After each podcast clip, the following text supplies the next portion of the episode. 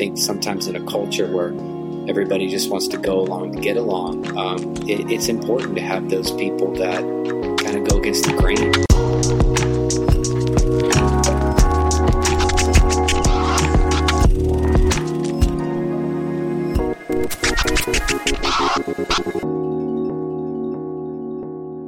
Welcome to Storia, where storytellers disrupt. I'm David Noroña. And I'm Fabiano Altamura. And before we dive in with our very special guest, remember to like, subscribe, follow, and give us that five-star review. Man, who do we have today? Today, we have the awesome good buddy, but not only just good buddy, Sean Feucht, who is an author, a missionary, an artist. He set up global movements like Light a Candle, Hold the Line, Let Us Worship, Burn twenty-four seven. This guy is an author. He's a filmmaker. You know, you just add to the list, bro. Have, have I have I give blown enough smoke? Yeah, I've, got, I've lifted your ego enough. He's got enough movements. This guy's a dancer. He's Louise, I know. He's got more moves than anybody I know. He's a dancer. So we've got the honor of having you on today, Sean. You know, you're the epitome of our guest. I mean, you are a you're a consummate artist, but you're also very disruptive in your approach. Not not from the point of view of, you know, anything else, but just from the conviction of of what is on your heart. And, you know, his most recent film, Super Spreader, you did Heart and Hands with him in yeah. Iraq. Um, I just love what you're doing, bro. And I love what you're doing for the kingdom, what you're doing as an artist. So it's a super honor to have you, dude. Thanks, man. Thanks so much for having me on. Honestly, it's you guys are both amazing friends and people I really look up to in the creative space. So it's a pleasure to join you. Thanks. Thank you. Thanks, dude. Sean, I want to dive in, man. When we say the word disruptive, which I think is a word that might be applied by some people to you, how do you react to that word? Do you see? Really? I know. Strange. Shock, right? but, but how do you see it? Because I know that sometimes when people are described as disruptive, they don't necessarily see themselves in that way or what that word means to other people. So what does that word mean to you? How do you respond to that? Yeah, I mean, I think that that's a, uh, you know, uh, it's probably accurate. I mean, I, I think that there's been seasons in my life where um, maybe I haven't been as disrupt, disruptive as others. However, I just think it's innately kind of how God made and fashioned me. And I think sometimes in a culture where everybody just wants to go along to get along, um, it, it's important to have those people that kind of go against the grain. And I think historically you could, you could look at the Bible, you could look at revival history, and, you know, the disruptors are, are people that we need. Mm-hmm. And, uh, they're not always liked. And, and, you know, crazy thing is, talking about artists, you guys know more than me. Uh, most disruptive artists weren't even recognized in their lifetime, mm. you know, for their work. I mean, they were so disruptive. They were so rejected. Uh, just to bring up a, a, a cool thing, I was in the Capitol Rotunda uh, the other day, uh, worshiping, which was just epic in D C, you know, the, the ceremonial epicenter of the nation. And they were telling me about the artist that painted the top of the rotunda, which is so, I mean, you should go and Google it right now if you can. It is insanely epic. And uh, typical story, you know, the guy died, no one knew who he was. Um, he created this masterpiece that he hung on a scaffolding. Uh, to, it took him, I don't, I don't remember how many years to do it, and he died in, in, you know, nobody knowing his name and not having any money. Now he's revered as one of the greatest, you know, artists in American history. So that's like a pretty standard story uh, when you look at sc- screenwriters, filmmakers, um, you know, playwriters, songwriters. It's only been in the last hundred years that disruptive artists have actually been known in their generation. Gosh, that's such a good so, point. I don't know that we've actually ever discussed the fact that the disruptors are in some sense futurists in some sense, right? Pulling down or prophetic, however you want to see it. Right. Specifically look at the Renaissance artists as well, you know, and one of these things we've explored with being disruptive, Sean, is like, you know, some people put a negative connotation to it. I think what we've looked at is disruption actually things brings things back into order. Right. Like when you started Let Us Worship, right? Some people could have viewed it as yeah. disruption, but I actually think what you did with it is you started to think, bring things back into order. Yeah. I mean, I, I think it, it's hard to, it's kind of hard for people to look back now. I think a lot of people don't even want to, uh, don't even want to remember their reaction, mm. right? As now virtually every conspiracy theory has been proven right. You know, that masks didn't work and that it, it was lockdowns were harmful and we should have never shut schools down. And like everybody's admitting that. Um, however, in the moment, there was hysteria. Yeah. You know, and the fact that we were worshiping Jesus outside when we were told to stay inside and told to not meet and told to watch a live stream and told to have three masks on and that we were grandma killers. Um, in that heightened season, yeah, it was very disruptive. Um, it was it was very polarizing. Probably the most, you know, I've got I've been in North Korea, I've been in Afghanistan, I've I've smuggled Bibles into these nations, in Saudi Arabia, I've been everywhere, and this was definitely the most polarizing, wildly uh, uh, disruptive thing that I've ever done in my life. Surprisingly, and it happened wow. here in our own country. That's a lot coming from you. Sean, I got to ask you something. Yeah. I mean, you wear a lot of hats, including one for L A. But uh, one of the, I, you know, in many ways, y- yes, you're an activist. Like, I mean, th- there are some that could describe you as a kind of activist. I don't know that you would self-describe that way. I don't know that I would describe you that way because that's not the way that we became friends and that we, you know, our first journey together, which we'll talk about a, a little bit later on. But I kind of want to, for one second, man, if you would put your artist hat on, like as a worship leader, as a songwriter, yeah, how does God use you in your art to disrupt the earth and to bring heaven down? What does that look like for you, man? Well, I think uh, it's cool that you're that you're you know just talking about that now, because I was thinking today, you know, here in twenty twenty-three, how. You know, uh, we're in this, I don't know, this, this, this, this, everybody's in, in the nation started to feel this kind of awakening. We have this Asbury thing that kicks off. We have the Jesus Revolution movement. We have this reminder of the Jesus People movement. And one of the first songs that we sang when we were on the bridge that day in twenty twenty at the height of COVID, when there was a mandatory lockdown order over San Francisco, really the birthplace of, of this movement was, Uh, we started to declare and to sing about a new Jesus People movement coming to America. Mm-hmm. And we were singing that into the, into the, you know, fifty mile an hour winds blowing on the Golden Gate Bridge, a far cry from, you know, the amazing setup, uh, that I was at a few weeks prior before the lockdowns leading at Bethel, where it sounds perfect and amazing and everything is live streamed and beautiful. There's no melody. Now we're in no fifty mile correction. Per- yeah, yeah. Exactly. Now we, yeah, now we were in fifty mile per hour winds gusting at our face, looking like idiots. The only people gathered in a group in maybe in America at that point, I don't know, but something about that song that we were singing. And thankfully somebody had their phone and started live streaming it on Facebook.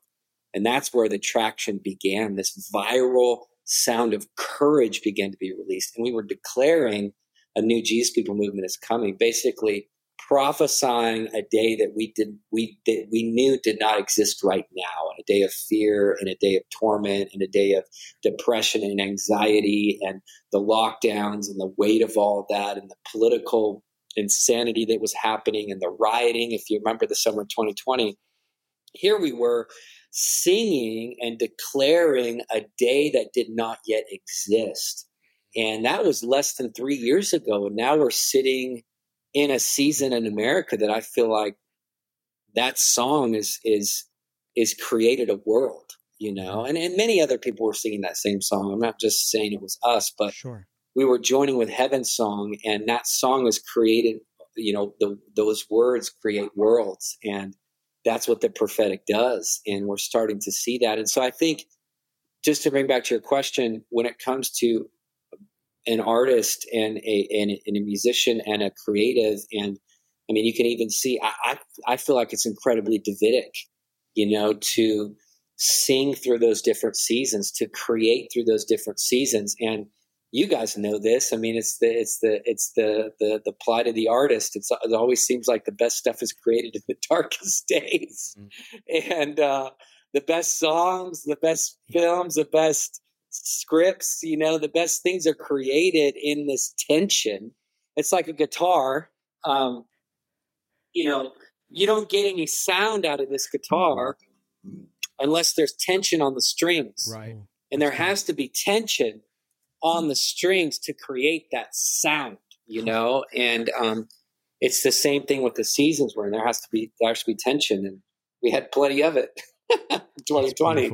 Yeah. And, it, it, you know, I, one of my favorite times with you, dude, as well, is like just respecting you as an artist and everything that you have going off is, I remember when we were sat down and it was, it was you and I, and I, I think everything had happened just through, through Congress, and you were like, Fab, what do you think I should call my new book? Do you remember this? And I was like, yes. What encapsulates Sean? And I said, brazen, not in a negative connotation, but brazen in the fact that yes. I think you are so confident in who you are in Christ as an artist, as a father, and so confident as of his call on you that like you, it just creates this disruptor, this brazen aspect. But there again, all the other aspects of you being, having a huge heart, having a heart for people, being such a good lover as well, creates, as you said, this other this other tension that like people could see you with something. And I'm like, that's not how I know Sean as well. I know both and, but see you as a friend, as yeah. an artist, as all those things. And that's what I love about you being as an artist. You're like a portfolio artist. Isn't that, that was the title of your book? Brazen. Which is a phenomenal. It was phenomenal he, title. He he, that, he that named it, but gets he, a lot of credit. But he he doesn't he doesn't write it. But in no his residuals. Book. He gave me no it's residuals. Story of or our he life. Didn't, he didn't, he didn't write life. It. He didn't say anything about me writing it in the book. Um, but then you go from author, then you go to filmmaker, and now you've done two films. Mm-hmm. You had the privilege of going to Iraq with Sean and creating Heart and Hands. I did. And before we go to Iraq together, which I do want to revisit with you because it was a profound experience for me, I got to ask you, man, how do you handle being misunderstood? Because mm. this is such a common experience uh, for artists. How, how, no, I mean, like yeah. honestly, bro, I don't, I don't know if you're willing to be vulnerable with us in the sense of like, because obviously, yeah. you, you, you are a man of such fortitude, and I know that side of you. But I'm curious, man. Like in the wee small hours of the night, mm-hmm. outside of the public eye, how do you handle being misunderstood? Yeah, yeah I mean, I, I honestly, I think that that's a that's a, a, a battle. You know, I mean, I think, um, you know, I mean, even if you in the film Super Spreader, um, the moment where my wife starts to cry mm. uh, and where where really the moment where she was like, we got to stop doing this. It was came out of those feelings of being misunderstood. And I think what's hard is that I don't actually mind being misunderstood by the world. I kind of expect that. I think that all believers following Jesus in twenty twenty-three better get used to that. Like, uh, you're, you're going to get, you know, canceled, and you're going to get mocked, and you're going to get ridiculed and, and, and all that stuff. That should be normal to us. We should not even be phased at that. But the issue that I had was being misunderstood by some of my closest friends. Mm. I'm like, you knew my heart in this. You understood why. You like, we've had conversations, we've wept together. We've, you know, um, and, and, and that level of being misunderstood, that's a, that hits differently, sure. you know? And I think that there's a, and, and it's nothing that, you know, Jesus himself didn't face, you know, I mean, he, you know, if the son of, if this, if, if the Son of God, you know, had his friends bail out on him, mm-hmm. you know, in his darkest hour when he's in the garden, you know, he was so distraught over, over, over, over being misunderstood and not, not being, not being supported that he cried, you know, tears of blood. And I think that there is an element of a, of a, a lonely road for pioneers and creatives. Um, and, and, you know, we just have to recognize that's part of the journey. It's an unfortunate part, but it's, it's in many ways, it's a price that has to be paid. And thank goodness I didn't fold in those seasons, because what's, you know, wisdom will be proved right by all our actions. Now we can see looking back, you know, these were the right decisions that we made, and we're grateful that we did. And, and, you know, and I've gotten a lot of words in, in prophetic words that, you know, like the, like Daniel and his brothers, they'll come back and there'll be a season of rejoining and whatever. But in the midst of that calling, um, it's really a beautiful time to lean on the Lord. I mean, without trying to be cliche about it. It really does rip the uh, the applause of men and the f- and the fear of men out of your life. Sean, from a practical note for like artists, you know, as artists, we have to be willing to be misunderstood. What kind of practical aspects did you lean into? I know you said you leaned into God, but like when you saw Kate being affected by all of this, and that's got to be hard, right? When you're, yeah, it's your wife, obviously, and your kids. yourself yeah. as well. What, what do you do? Like, what are your daily rituals or whatever that you employ that kind of stop you from getting into bitterness, stopping from wanting to quit? What, what do you do? Yeah, that's so good. I mean, um, I think we're still kind of on that journey. I mean, I was on a record label, very well-known, successful record label, and following the Lord uh, caused a breakdown in that relationship, not on my end. And, you know, you, you go through these, these things and you're like, man, this is, you know, I, I was well received, well liked, adored.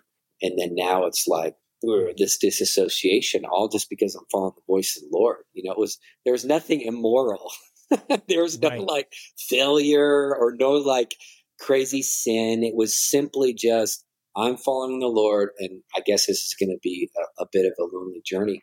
The funny thing is, Fab and and and David, is um, my first three number one records in my life, and meaning that on iTunes, they went number one over every other genre.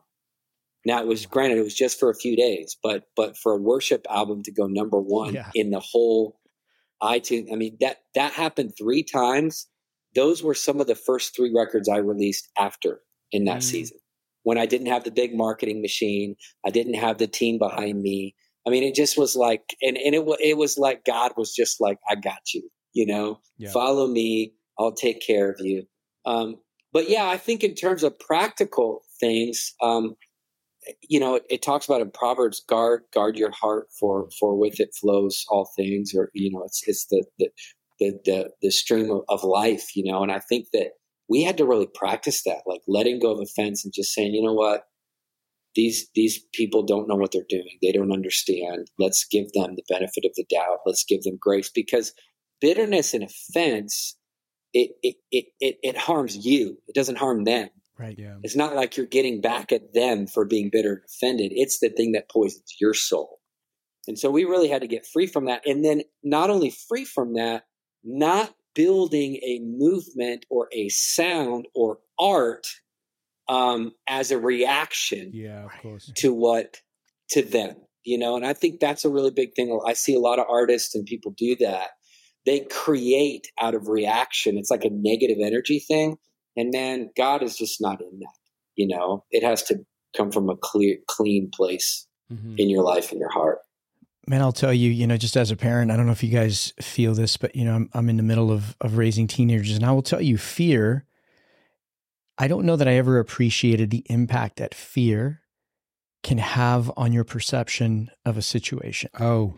It yeah. is one of the most distorting, yeah, toxic things, and and only in retrospect, right. right, can you look back and go, I'm not saying it made it any easier, I'm not saying that it justifies it, but man, when you're following the voice of the Lord and either you're experiencing fear or it causes fear in somebody else, goodness gracious, can things go haywire real mm-hmm. quick. Sean, I want to segue, and I want to maybe travel across the world and back in time with you to certainly one of the top ten moments of my life, when I had the privilege of going with Sean and his ministry, Light a Candle, to go distribute enormous amounts of aid. Uh, there was powdered milk and supplies yeah. and food and water and diapers and all kinds of stuff. And Sean, I know for you, that's just another, it's another, Tuesday. yeah, it's just, it's just Tuesday. And Sean's like, I don't think I ever shared this story with you, but when I got back, so I didn't tell my mom and my dad that I was going to Iraq because I'm, yeah.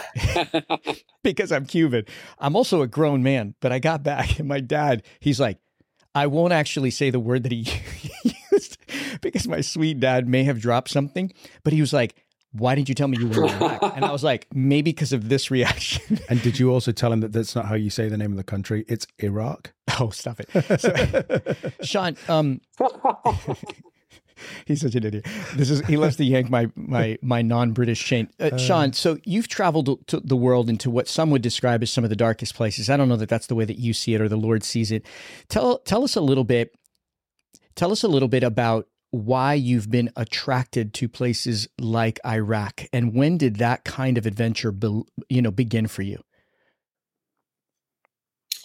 Well, first, I mean, you're David, you're a legend to, to just go off the cuff with short notice to Iraq, and then not just to go to Iraq, but to direct a film over there. I mean, you, you deserve a prize for that. I'm sure there'll be a crown in heaven waiting for you. Um, Thank you. But yeah, I mean, I, I think I've always been, I, I just, you know, I grew up, I had three sisters and I was the only boy, and I grew up in Montana in the mountains in this place of adventure. And I just loved adventure. Like every other kid, I love to see battles of light and darkness. And I just, it's like that whole, like John Eldridge, Wild at Heart thing. Like mm-hmm. that was me as a kid. Mm-hmm. And so I couldn't picture myself, and this is no knock against accountants or people that, you know, have these hard, intense jobs at desks. I mean, a lot of people have those, but I just could never envision my life being like that. I'm like, I, I would rather live in a foreign nation somewhere and, and, and live on rice and beans, you know, and seeing God break in these. And, and I think I just grew up in this, not just in Montana in the wilderness, but then going to the nations and, and getting a heart for adventure. And I think that so many Christians, hmm. the American, I'll say it like this, the American church has become so bored. I mean, they're they're dying of boredom because they have no risk and no adventure in their walk with the Lord, and um and and they're just on screens all day, and they're in coffee shops. They go to ministry school after ministry school after ministry school, and they never actually like risk anything. And I think that that there, that, to me, I was drawn to that. You know, I was drawn to the adventure. I was drawn. I was drawn to the thrill of the risk. You know, like I wanted to see God show up and do something. And I think that, so when ISIS happened, uh, and, and that, that's how Light a Candle started our project in Iraq. Um, I just, I saw all of the missionaries, many whom I knew, many reputable organizations, uh, were fleeing, uh, the Middle East and fleeing Iraq. And I just was like, man, this is the time we need to rush in. And so that, that, that heart, uh, you know, manifested, Uh, the heart of a boy manifested into these movements. I mean, we have a team on the ground right now in Turkey and Syria. Oh, wow. Um, and that's a, that earthquake's the greatest catastrophe of our generation. I mean, it's insane. And there's, there's, I don't know. I just have a call to do that. You know, I want to see God show up in those kind of places. And, um, and, and so, yeah, I, I, I think for me, it just, it, it, what, it's what wakes me up in the morning. Mm-hmm. You know, I don't get excited about um, maintaining, you know, or even though I do work and do a lot of admin and sit at this desk here a lot, I, I dream about the greater battles, mm-hmm. wow. you know.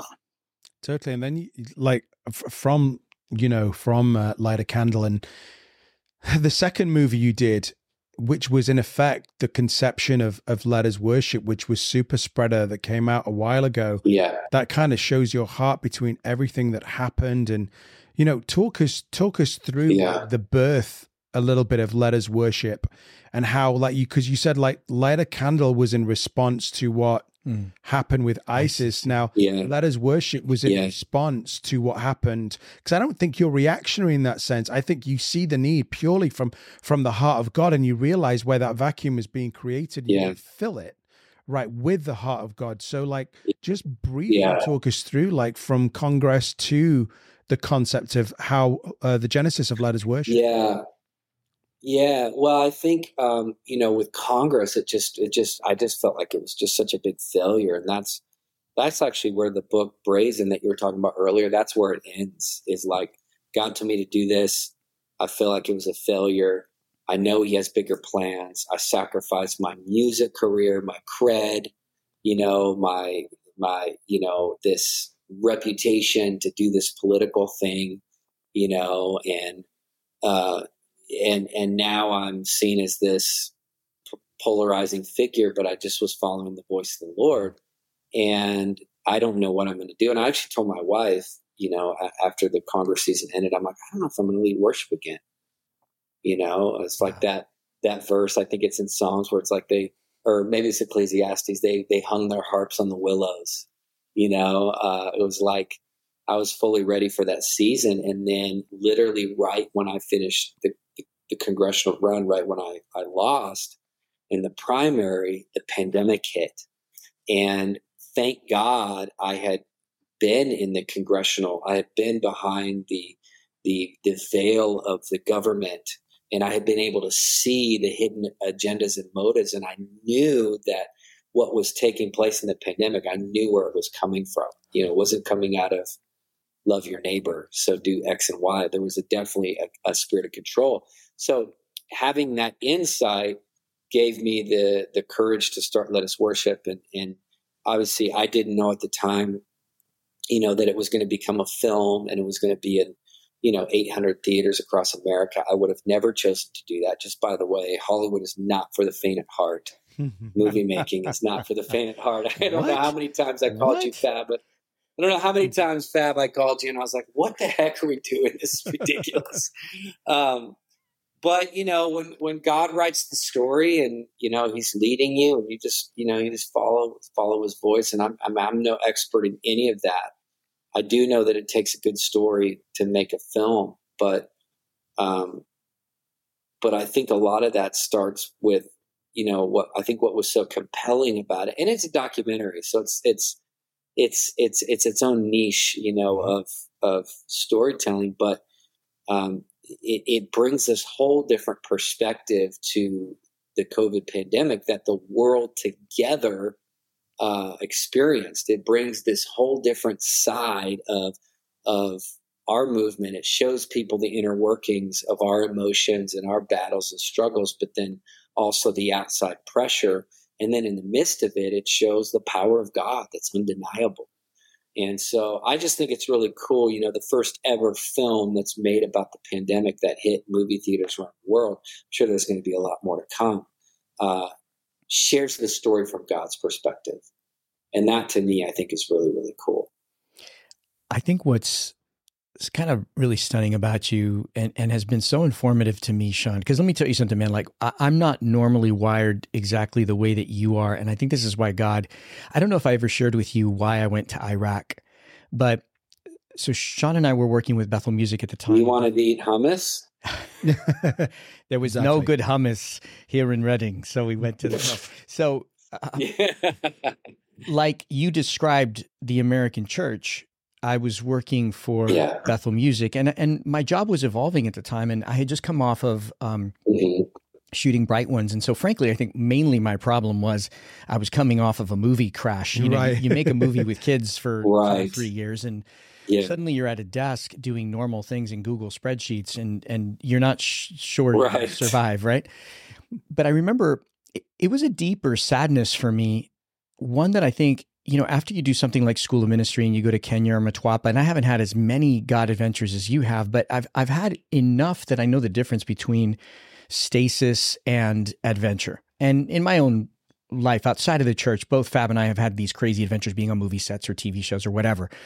But I remember that I woke up the morning that I found out about the Heart and Hands project, the pro- the the documentary that uh, Sean and I shot in Erbil in Iraq. And I'll, I will never forget very clearly. I woke up, I brought my feet, you know, quintessential wake up scene in the movie with the feet hitting the ground. And I just took a deep breath and I was so utterly bored. And I remember the prayer that I shot up to the Lord was simply this: Lord, I need to feel the dust of the gospel on mm. my feet. I go to work. Wow. I have a one-on-one with my boss, Chris Estes, phenomenal guy who works with music labels and stuff. And then in our one-on-one, he just casually mentions, oh yeah, by the way, we're sending a team to Iraq. And I said, what? And we started chatting a little bit about it. And he started asking me some questions about, hey, well, you, so we're thinking about doing this. What do you think? What do you think? And I, and I, he looks at me and he says to me, do you want to go to Iraq? And I said, as a good, responsible husband, I said, let me talk to my wife.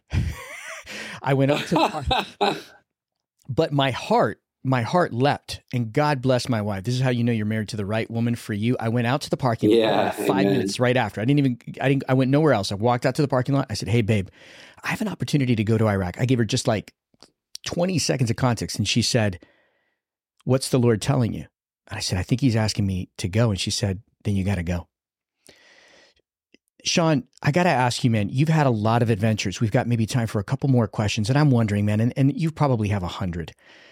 Of all the adventures overseas to all of these places that the world would describe as dark, what one story about Holy Spirit, about him doing something that's just blown your mind away as a sign and a wonder stands out to you?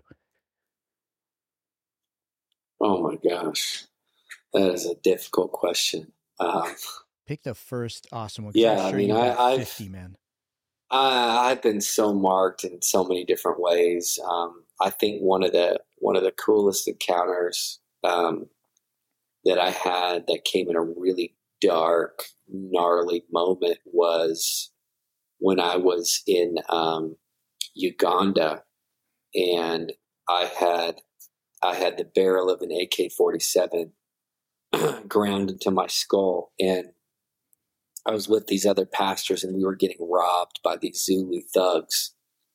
And apparently we didn't know this, but they had been following us uh, as we traveled from Burundi to from Burundi to Rwanda and into Uganda. They've been following us because anyway, they thought we had millions of dollars, I guess, because I'm white in Africa. And right.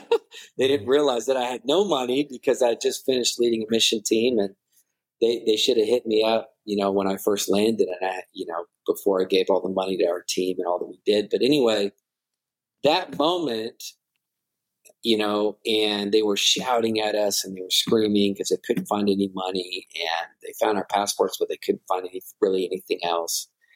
And I just looked over at these pastors, these Ugandan pastors, and their immediate response was just to worship.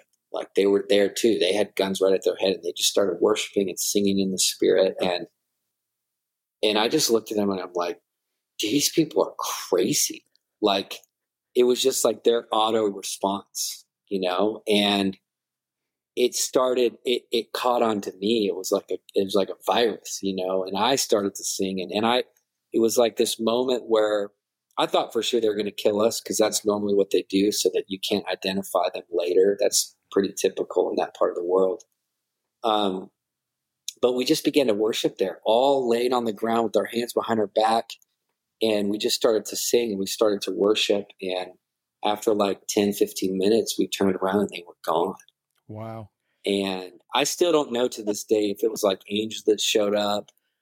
I don't know what happened. All I know is we started dancing around this house that we were in, and we started singing and praising God. And I, it, it was like, even though that was very early on, I think I was like twenty-five or twenty-six, it, it really marked me for God breaking in at these dark, fearful moments. And it set a standard for me that, God, if you can do that here. And that's what gave me the courage to go into North Korea mm. and to go into Saudi Arabia, to go into these places still gives me the courage. I mean, going into Seattle CHOP zone during During twenty twenty, are you kidding me? Lord. That was one of the gnarliest experiences of my life in any nation, was going into the middle of CHOP in twenty twenty in Seattle. Um, but yeah, that really marked me. I'll never forget that moment. Wow. And Sean, because you've had such a such a huge breadth of life, and you're not even forty yet, but like if you were looking at an artist starting out today, mm-hmm. somebody following their calling who really feels like they're called to Hollywood or what, whatever artist endeavor, artistic endeavor they may be um, about to embark on, what what single piece of advice would you give them that you've implemented in your own life? Um, I, I just think, you know, I, I'm here in Southern California, and, you know, I'm, I meet a lot of people that, um, you know, they, they want to do great things and create stuff, and they're kind of hanging around in this ecosystem to get in a film or get a song cut or whatever. Um, and sadly, a lot of times they end up getting swallowed up, um, and they end up or getting disillusioned or whatever. they just don't know who they are. Mm-hmm. And I think that, um, you know, that, that verse keeps coming to mind to me lately, Romans eight nineteen, all creation groans for the sons of God mm-hmm. to be revealed. There's a groaning for the earth. There's a groaning in Hollywood. There's a groaning in the, in the industries to know who God is. Mm-hmm. And, and we have to be the people that when we go into those, uh, those places where God sends us in, because I'm all about it. Like I, I, I love your guys' mission. I want to see more on fire believers in Hollywood. I want to see more on fire believers in the U S government. I want to see more on fire believers. I mean, that's our mandate, right? Like our mandate is, is, is to take the gospel of the kingdom into every sphere, into every part of culture. Uh, but we have to know who we are, mm-hmm. and I, we cannot be orphans running into an orphan system. You know, yep. we can't be orphans going into an orphanage yep. trying to tell everybody who we are. Like we, we really got to know. So my encouragement is, is always to, to, and, and what happens if you go in with an orphan spirit, you, you end up compromising, you end up man pleasing, you end up, you know, and sadly you end up not having a lot of influence because they don't respect people that don't know who they are. Yeah. So, um, yeah, that's my encouragement to to, to artists and to, and to people. Like, don't get all hung up on on clicks and likes and followers and, and, and that whole thing. Like, like know who you are. Know that God's given you a voice. He's given you a sound. He's given you words. He's given you a revelation. And he's going to make a way for you. And sometimes, like I said, it could be through dropping off a well-known music label where you thought you were charting these, this course. And then he'll just be like, nah, now I'm going to make your record yeah. number one when you're a solo, you know, polarizing worship figure. Now I'm going to do it. Yeah. You know, um, he just has his ways, man. He'll, he has his ways. That's awesome, dude. Sean, I know you've we, had a tremendous impact, I know, yeah. on both of us, man. And we're going to be sure to point everybody to your resources, to Sean's music, links. Thank you. Uh, yeah. you know, included below, to Brazen, to all of your ministries. If you feel led to give and support into all of the many movements, man, you have more move, you have more moves than Jagger, man. So anyways, it's been a privilege to be with you, Sean. And for those of you hanging Thank out you. on Storia, it's been good hanging out. We'll see you soon.